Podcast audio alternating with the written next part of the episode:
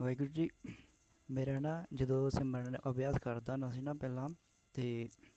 ਉਦੋਂ ਅੰਮ੍ਰਿਤ ਵੇਲਾ ਕਦੀ ਬਣ ਜਾਣਾ, ਕਦੀ ਨਹੀਂ ਕਦੀ ਲੇਟ ਉੱਠ ਜਾਣਾ ਥੋੜ੍ਹਾ ਜਿਹਾ, ਜ, ਦੋ ਵਜੇ ਜਾਂ ਤਿੰਨ ਵਜੇ ਦੇ ਲਾਗੇ ਬੰਨੇ ਹੈ ਨਾ ਪੱਕਾ ਨੇਮ ਨਹੀਂ ਬਣਦਾ ਪਿਆ ਸੀ। ਫਿਰ ਗੁਰੂ ਪਿਤਾ ਨੂੰ ਰੋਜ਼ ਬੇਨਤੀਆਂ ਕਰਨੀਆਂ ਹੈ ਅਤੇ ਫਿਰ ਗੁਰੂ ਪਿਤਾ ਨੇ ਨਾ ਇੱਦਾਂ ਦੀ ਲੀਲਾ ਬਣਾ ਦਿੱਤੀ ਸੀ ਕਿ, ਇਹ ਦਸ ਸਾਢੇ, ਮਤਲਬ ਕਿ ਦਸ ਵਜੇ ਤੱਕ ਸੌਂ ਜਾਣਾ ਅਤੇ ਫਿਰ ਨਾ ਟਟੋਲੀ ਹੁੰਦੀ ਸੀ ਇੱਕ ਟਟੋਲੀਆਂ ਉੱਡਦੀਆਂ ਹੁੰਦੀਆਂ ਨਾ ਟਟੋਲੀ ਅਤੇ ਉਹ ਮਤਲਬ ਕਿ ਪੂਰੇ ਮੈਨੂੰ ਗਿਆਰਾਂ ਪਚਵੰਜਾ 'ਤੇ ਉਠਾ ਦਿੰਦੀ ਹੁੰਦੀ ਸੀ, ਮਤਲਬ ਕਿ ਬਾਰਾਂ ਵੱਜਣ ਤੋਂ ਪੰਜ ਮਿੰਟ ਪਹਿਲਾਂ ਹੀ ਉਠਾ ਦੇਣਾ ਉਹਨੇ ਅੰਮ੍ਰਿਤ ਵੇਲੇ ਅਤੇ ਉਹ ਸਾਡੇ ਜਦੋਂ ਅਸੀਂ ਬਾਹਰ ਗਰਮੀਆਂ ਦੇ ਸੁੱਤੇ ਨਹੀਂ ਅਤੇ ਉੱਪਰੋਂ ਦੀ ਲੰਘ ਕੇ ਜਾਂਦੀ ਹੁੰਦੀ ਸੀ, ਰੋਜ਼ ਹੀ ਰਾਤ ਨੂੰ ਉਠਾਉਂਦੀ ਹੁੰਦੀ ਸੀ ਅਤੇ ਜਦੋਂ ਲੰਘ ਕੇ ਜਾਂਦੀ ਹੁੰਦੀ ਸੀ ਅਤੇ ਉਹਦੀ ਇੰਨੀ ਤਿੱਖੀ ਆਵਾਜ਼ ਮੇਰੇ ਕੰਨਾਂ 'ਚ ਪੈਣੀ, ਇੱਕਦਮ ਮੈਂ ਉੱਠ ਜਾਣਾ ਜਿੱਦਾਂ ਮਤਲਬ ਕਿ ਨੋਰਮਲ ਬੰਦਾ ਉੱਠਦਾ ਵਾ, ਕੋਈ ਸੁਸਤੀ ਨਹੀਂ ਪੈਣੀ, ਕੁਝ